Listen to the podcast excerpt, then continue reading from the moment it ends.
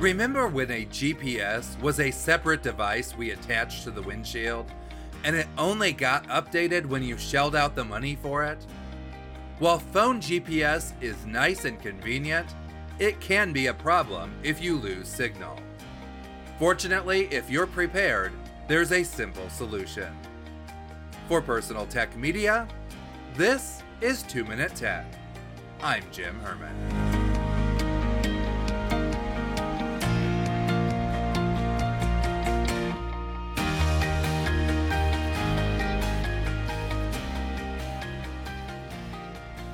If you think you might be traveling through stretches of road with spotty signal, download your maps in advance.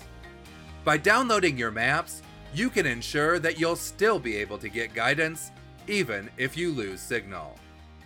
Having downloaded maps can keep you from being stranded without the ability to get directions. To download Google Maps on an iPhone, make sure your device is connected to the internet and open the Google Maps app.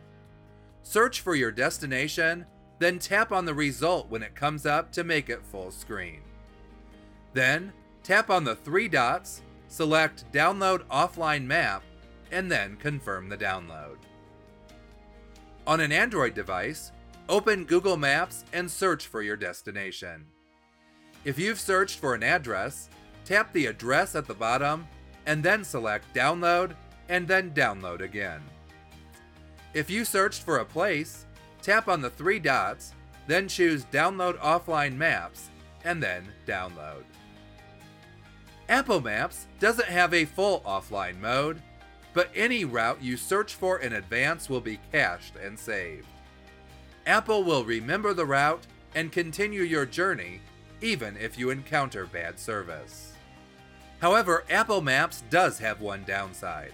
If your destination doesn't have signal, you won't be able to start navigation for your return trip.